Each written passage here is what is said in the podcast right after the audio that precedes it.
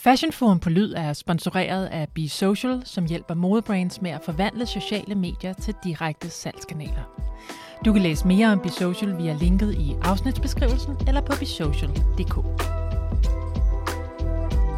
Da jeg klædte mig på her i morges, tog jeg et par fem nul et'er, en hvid skjorte og et par loafers på. Til sidst smed jeg en trenchcoat over skuldrene og gik ud af døren. Alt sammen beklædningsdele, som traditionelt set kommer fra herregarderoben. Og tager jeg et kig rundt på redaktionen, så har vi Sofie, der elsker at gå i vintage herresuits, Jakob, der mest går i streetwear, men i dag har fint lakeret blå negle, og Amalie, hvis kæreste, en mand, ofte låner fra hendes ret så feminine garderobe og smykkeskrin. Det er nemlig ikke unormalt, at vi låner på kryds og tværs af hinandens garderober, men stadig er det dog mest almindeligt, at tøjet bliver delt op i herre- og dametøj.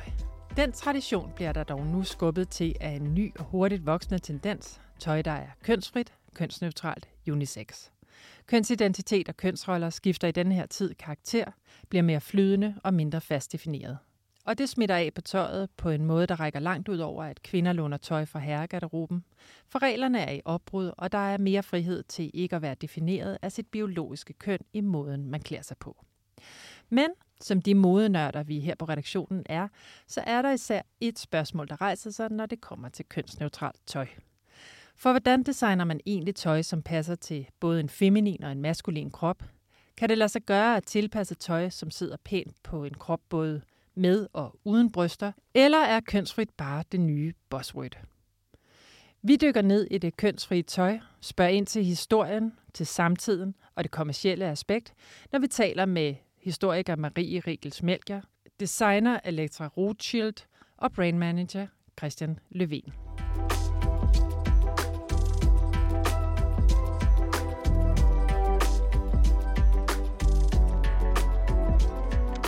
Der er i de senere år kommet et stort fokus hos unge designere på at skabe tøj, der er mere inkluderende i forhold til den krop, det skal favne og udtrykke. Det betyder, at vi i afgangskollektionerne fra designskolerne ser mere tøj, der kan tilpasses en foranderlig krop, men dermed også tøj, der ikke definerer sig til et bestemt køn.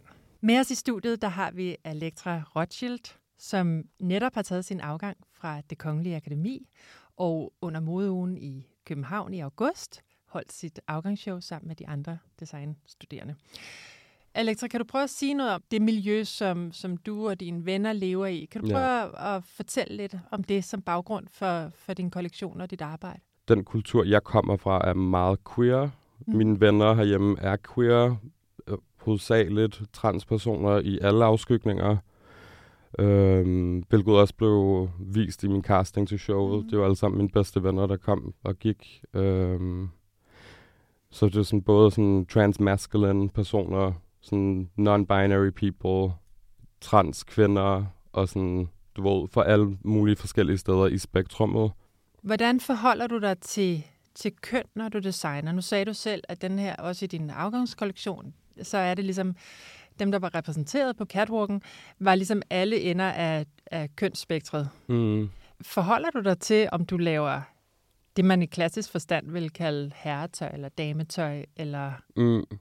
Nej, altså sådan, det har jeg gjort før, øh, men jeg tror jeg ligesom, jeg er begyndt at se på det mere som, at det jeg laver, det er, det ligesom er sådan hyperfemme, og alle folk, som kan relatere til den form for, for æstetik, hvis mm-hmm. man kan kalde det det, og til den form for livsstil, der kommer med det. Så er det jo egentlig for alle de mennesker, eller sådan, det behøver ikke at være sådan herre, dame, in between, unisex, eller sådan, fordi det er unisex, men det er også meget mere end det samtidig, hvor mm. ja, jeg ser mere på det som værende sådan, hvis, hvis, hvis du ligesom sådan subscriber til femininity, så er du sådan her, welcome here. Og nu, nu bliver jeg måske sådan lidt øh, design-teknisk, mm.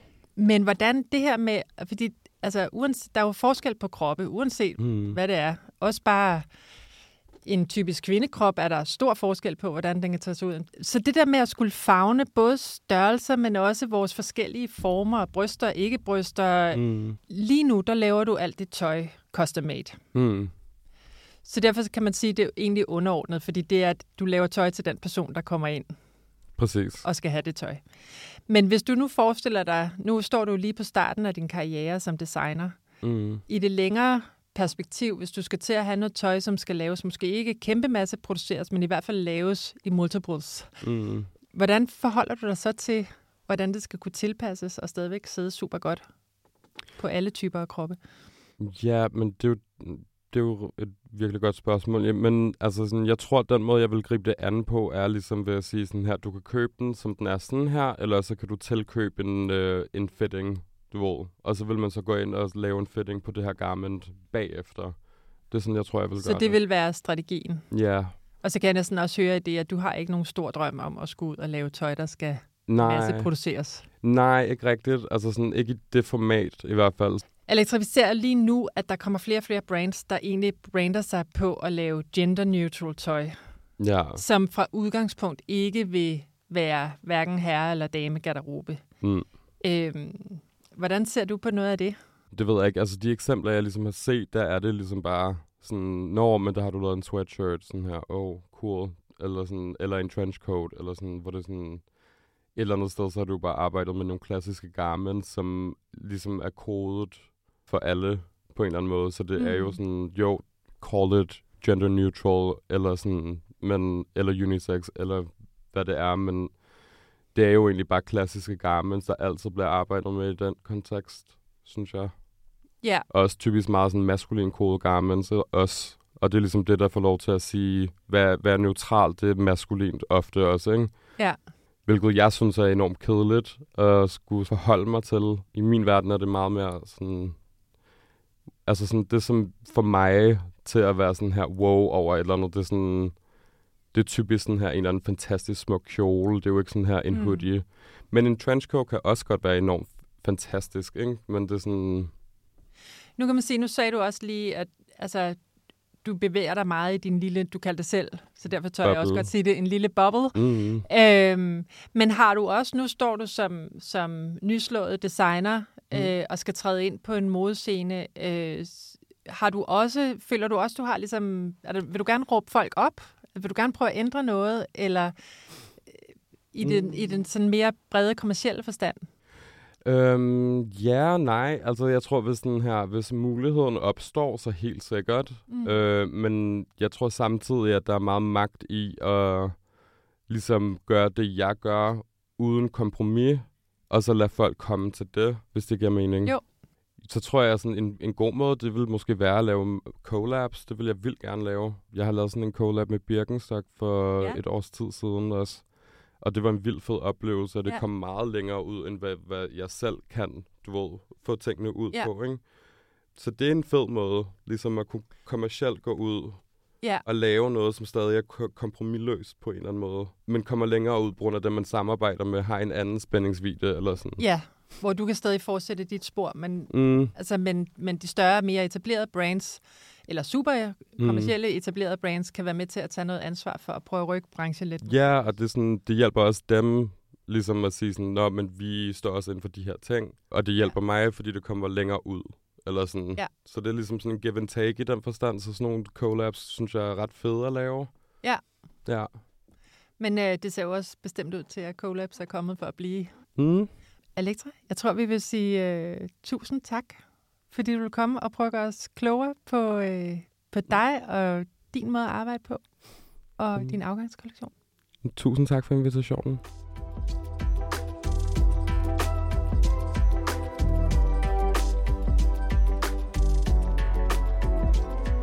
Og fra et meget nutidigt blik på flydende kønsroller og tøjets afspejling heraf, til det historiske overblik. For det er ikke første gang, vi ser, at herretøj og dametøj smelter sammen og mødes på kryds og tværs.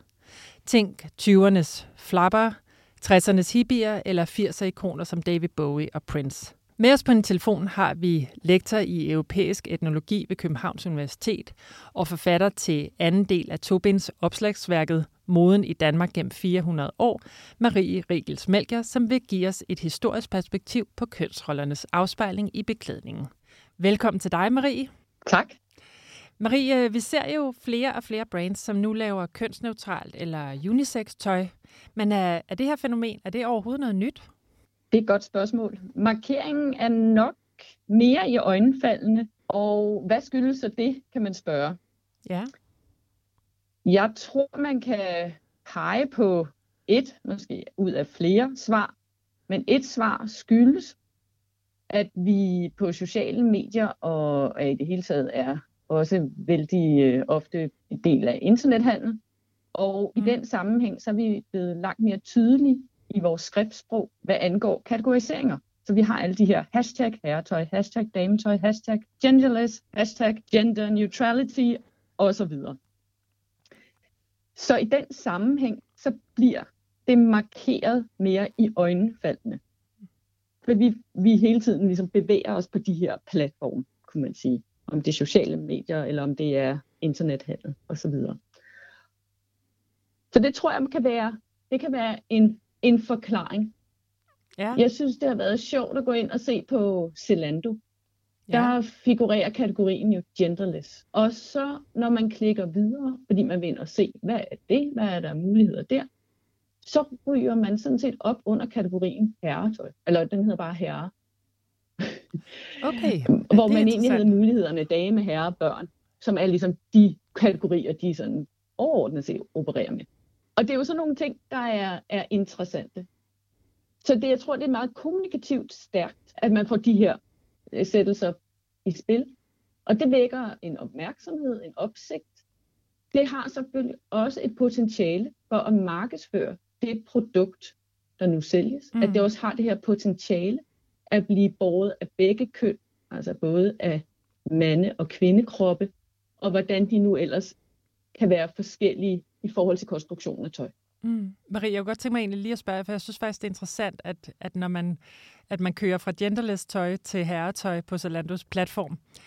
Er det mere, altså fordi jeg tænker, det er jo mere normalt, umiddelbart, at kvinder tager nogle, låner nogle elementer fra herregarderoben. Øh, herreskjorten, blæseren, trenchcoaten, loafers. Alt det stammer jo egentlig fra en, ja. herre, en herregarderobe. Men har vi også historisk set set eksempler på det modsatte, altså hvor at mændene låner fra det, der typisk er en damekollektion? Det er jeg helt enig med dig. Det er i langt mindre grad, og det forekommer, der har endda også været skrevet en bog om mændens skørt, og det handler ikke kun om mænd, der bærer kilt, som jo egentlig er også et stykke herrebeklædning, ja. Men som vi jo alligevel som neder, en nederdel forbinder vi med noget feminint, umiddelbart. Når vi ser mænd låne fra kvindens garderobe, så er det typiske mere i en avantgarde sammenhæng. Ja. Så det, at det bliver en norm og bliver ja. indoptaget i beklædningen som hverdagstøj, sådan som bukser, jeans, øh, t-shirts, skjorter, alt det du nævnte, ikke? Mm. Er blevet indoptaget i den kvindelige garderobe, kommende fra mandens fritidstøj, så er det jo blevet en norm. Det ser vi ikke den modsatte bevægelse Nej. På samme tydelige måde. Men Marie, det her med, fordi nu ser vi flere og flere brands, og det er også en af grundene til, at vi dykker ned i det i dag, som starter lægger ud med at være et unisex-brand. Er det noget, som er nyt, eller har vi også nogle eksempler på, at, at det har man set tidligere? Tilbage i øh, tresserne, hvor unisex øh, vandt frem, der så man ikke helt samme kommercialisering af det. Det vil sige, at det blev øh, til et, øh, en del af konceptet for et brand at være øh, unisex. Mm. Der var det mere, at øh, man jo en reaktion på øh, tidens øh, borgerlige normer og på modens øh, heteronormative værdier, at man gjorde op med det, og så klædte man sig ens meget på den maskuline præmis. Piger mm. og mænd gik i anorak, gik i de samme øh, gummisko eller lærrede sko, mm. gik i de samme cowboybukser, tog den samme skjorte på, osv. Men det blev ikke på den måde kommercialiseret, fordi det her var også et oprør mod den kommercielle verden. Så det var jo en reaktion. Den kom ikke fra modindustrien som indgang Nej. Til det. Den kom som nogen, der reagerede på modindustrien, og så greb modindustrien, ikke? For de så den nok som en meget mm. en niche, som der ikke var et marked for. Men kan det hænge sammen med også, at man dengang øh, gerne ville udtrykke nogle blødere værdier som mand? Ja, både Måske. og vil jeg sige, for jeg synes, når man ser på de her unisex øh, sådan, repræsentationer i dag, så er de ikke nødvendigvis sådan en blødere mand. Altså Nej. det er Men det er fritidstøjet, det er sådan ungdomstøjet, det er sådan, altså det er det der anorak og, og bukser og, og et par, det kan være et par fløjelsbukser, og så er det en strikket sweater, og ja, jeg er ikke, jeg er ikke helt sikker på, at det er det. Nej. Det var. Men Marie, kan du komme med et bud på, hvorfor det er, at det lige nu, vi ser de her kønsspecifikke grænser i tøjet, at de bliver opløst? Jeg tror, at vi kan pege på, at det handler om, at der er fokus på individualitet og selvbestemmelse. Og det er med til at fremme det her fokus. Og det kan man sige, det er jo noget af det, der også øh, ligger til grund for øh, MeToo og, og lignende bevægelser. Altså der er fokus på, at øh, man har selvbestemmelse over sin krop. Man må, man må udtrykke det, man vil. Normerne i samfundet skal ikke undertrykke det. Så man øh, signalerer altså selvstændighed og bestemmelsesret. Det tror jeg, det, det tror jeg, det, det, det, det der ligger, det er der, det er derfor vi ligesom ser det. Øh, og der er så derved også et, et marked og en interesse for det. Mm. Jeg tror ikke, vi kan skille det væk fra det, når vi ser, at brands går ind og, og gør det. De ser, de, de ser, der er en niche i det. Øh, der er en interesse for det. De kan selvfølgelig også være missionsdrevet selv øh, bag brandet og, og ville noget netop med den her øh, selvbestemmelsesret og fremme den også igennem vores beklædning. Ja. Så vi får et produkt, der, som vi kan nemt kan forbruge også den her holdning, og ikke selv ligesom skal finde ud af det med de udbud, der nu måtte være af, af tøj, og så finder vi ud af på at sætte det sammen, så vi kan signalere øh, vores individualitet og selvbestemmelse.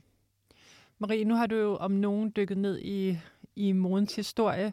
Øh, når du sådan ser på, på den bevægelse, der er nu, ser du det så som en, en trend, der fader ud, eller er der ved at ske virkelig et skifte i den måde, vi opfatter herre- og damegarderober på?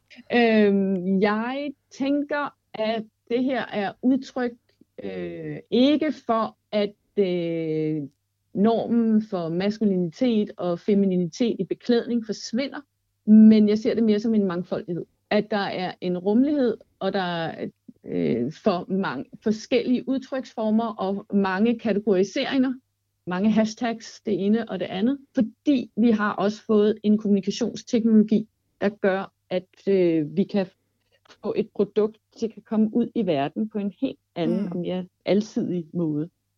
Så vi kan, ved at man laver sit brand og, og, og, og har en mission om, om en form for, eller nogle, nogle udtryk for identitet, så kan man nå ud til utrolig mange.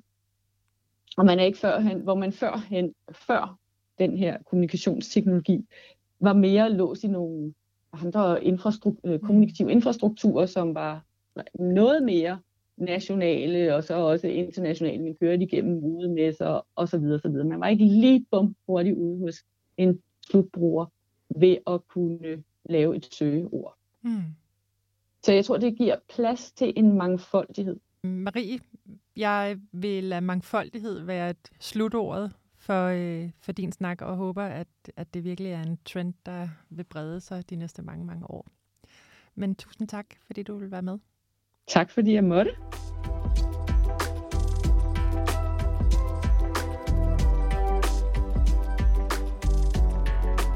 En ting er avantgarde-tøj, som vi ser det hos blandt andre Alectra og på en artist som Harry Styles. Noget andet er det mere kommercielle hverdagstøj, der skal ramme en langt bredere forbrugerskare. Her ses stadig flere brands, der enten nyetableres eller relanceres som kønsfrie brands, som henvender sig til alle, uanset køn. For er et par bukser egentlig ikke bare et par bukser, og en bluse ikke bare en bluse? Er der en grund til, at vi deler det hele op? Med os på en telefon har vi nu Christian Löwén, der er brandmanager i Lounge ni, der snart relanceres som L ni med en ny kønsfri identitet. Hej Christian, velkommen til dig. Tak for det.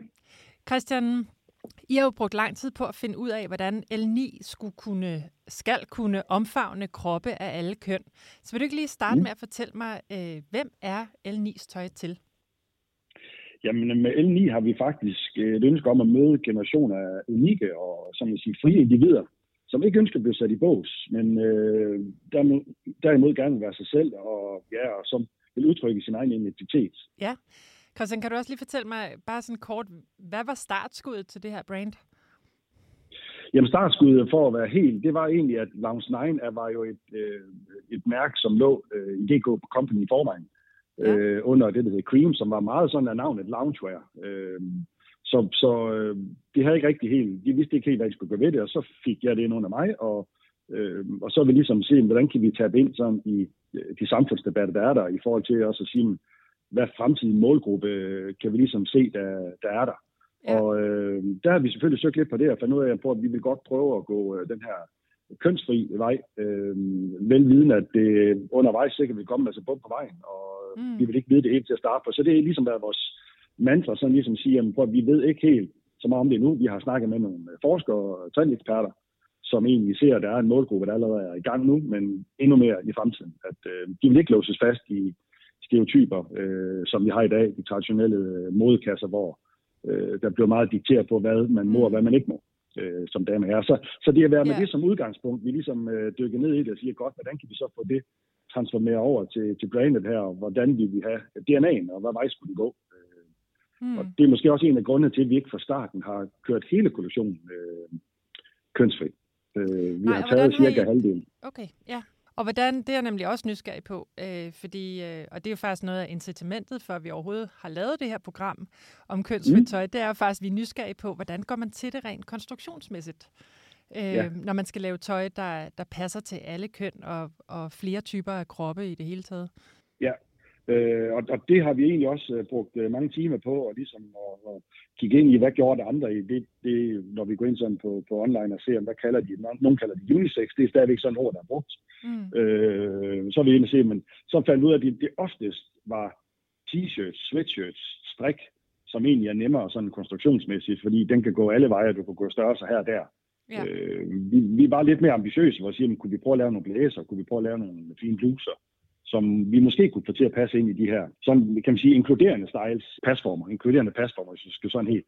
Så vi har egentlig taget sådan og sagt, jamen der fysiologisk er der forskel på, på en, en, en mandekrop og en damekrop i forhold til, hvordan vi er født. Der er nogle centimeters forskel på armlængde, på vidde, på selve kroppen og længde. Så der har vi prøvet at lægge os lidt imellem de to. Vi har selvfølgelig været inde og kigge på hver standarden for, for, for normale, hvis man kan kalde noget normalt, mm. øh, damer og herrer. Og der har vi så prøvet at sige, godt, hvordan kan vi så prøve at definere det ud fra det her? Så har vi egentlig lagt lidt på, det vil sige, hvis nu det er en gender freestyle, som vi kalder den, og du er kvinde, som oprindelig forstand i, i, i fysiologien, jamen så går det egentlig en størrelse ned, så hvis du normalt er en medium, øh, så går du måske ned i small her. Så der er egentlig ikke så meget hokus pokus i det, og det er jo ekstremt meget op til den enkelte styles, vi står med. Yeah. Øh, hvor vurderer på, er den oversize, er den ting som oversize, eller er det en, der er lidt mere shape, fordi så er det klart, så skal vi have nogle andre ting på. Og så vi ved jo ikke, hvordan øh, en medium mandekrop ser ud, det kører vi jo kun ud fra standarderne, at der er cirka ti centimeter forskel på en armlængde. Og der ligger vi os lige midt imellem cirka fem til seks centimeter, og så kan du gå en størrelse op eller en størrelse ned. Christian, umiddelbart, når man tænker kønsneutralt tøj, så kommer man også hurtigt til at tænke på noget tøj, som er meget, hvad skal man sige, neutralt. Hvad for et ja. udtryk har I sigtet efter med, med L ni?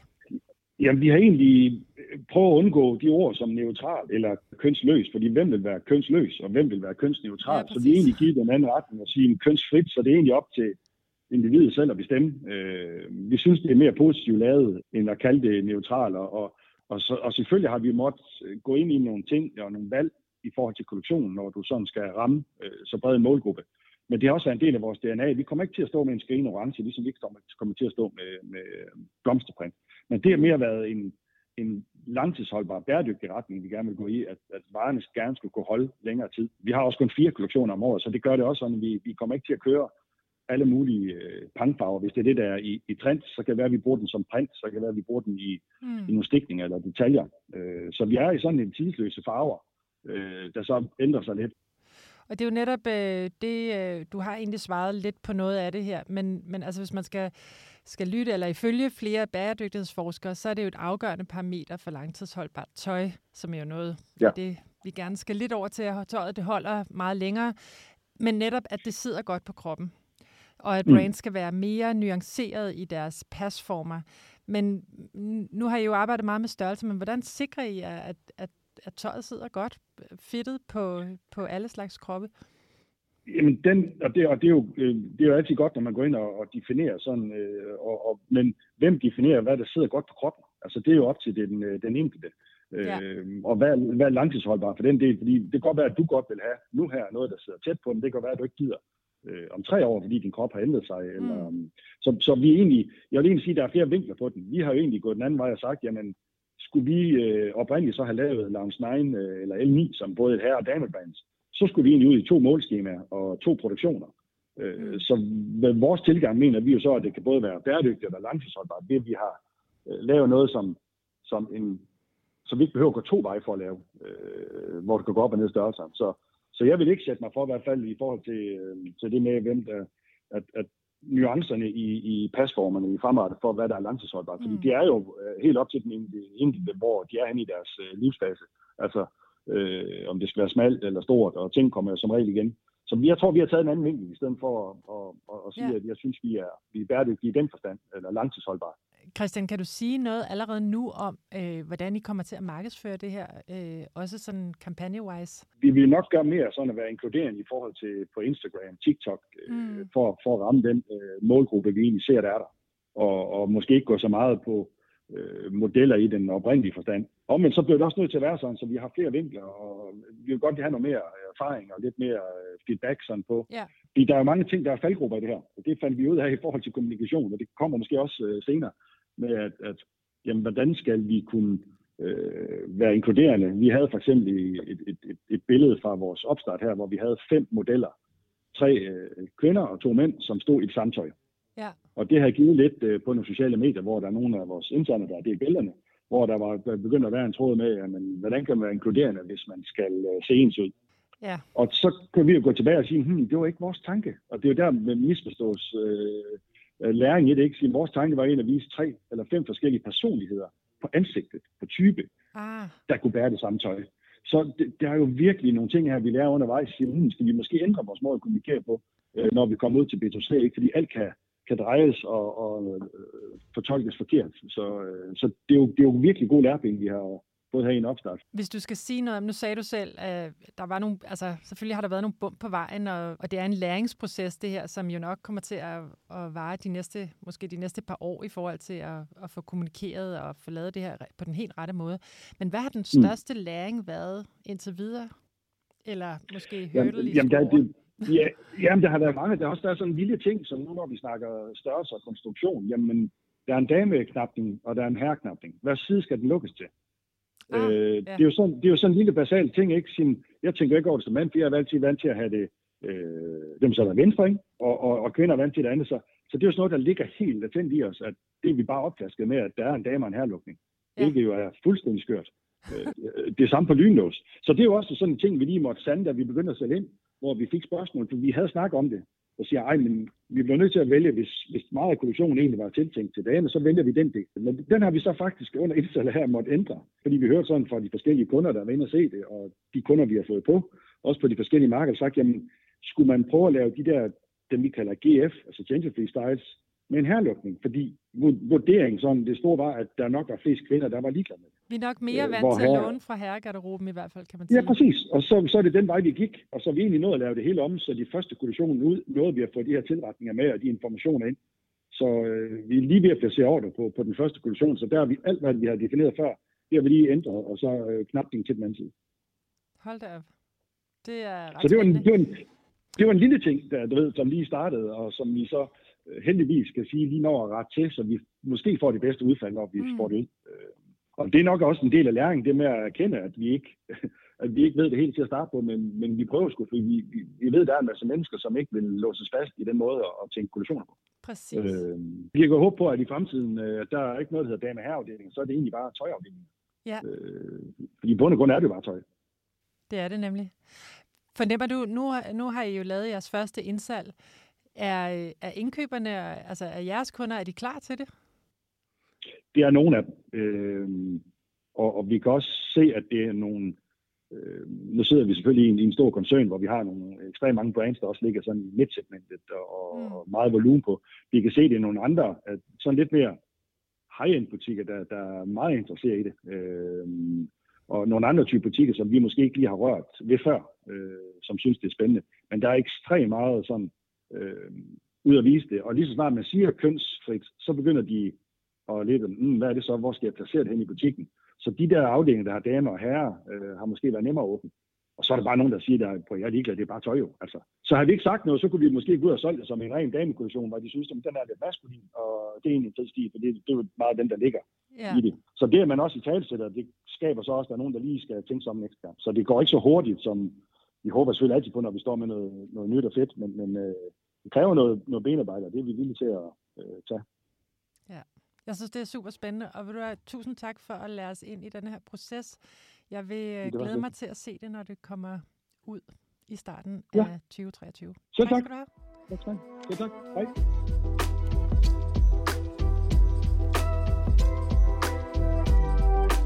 Det var alt for dette afsnit af Fashion Forum på Lyd, hvor vi håber, I er blevet klogere på det kønsfrie tøj.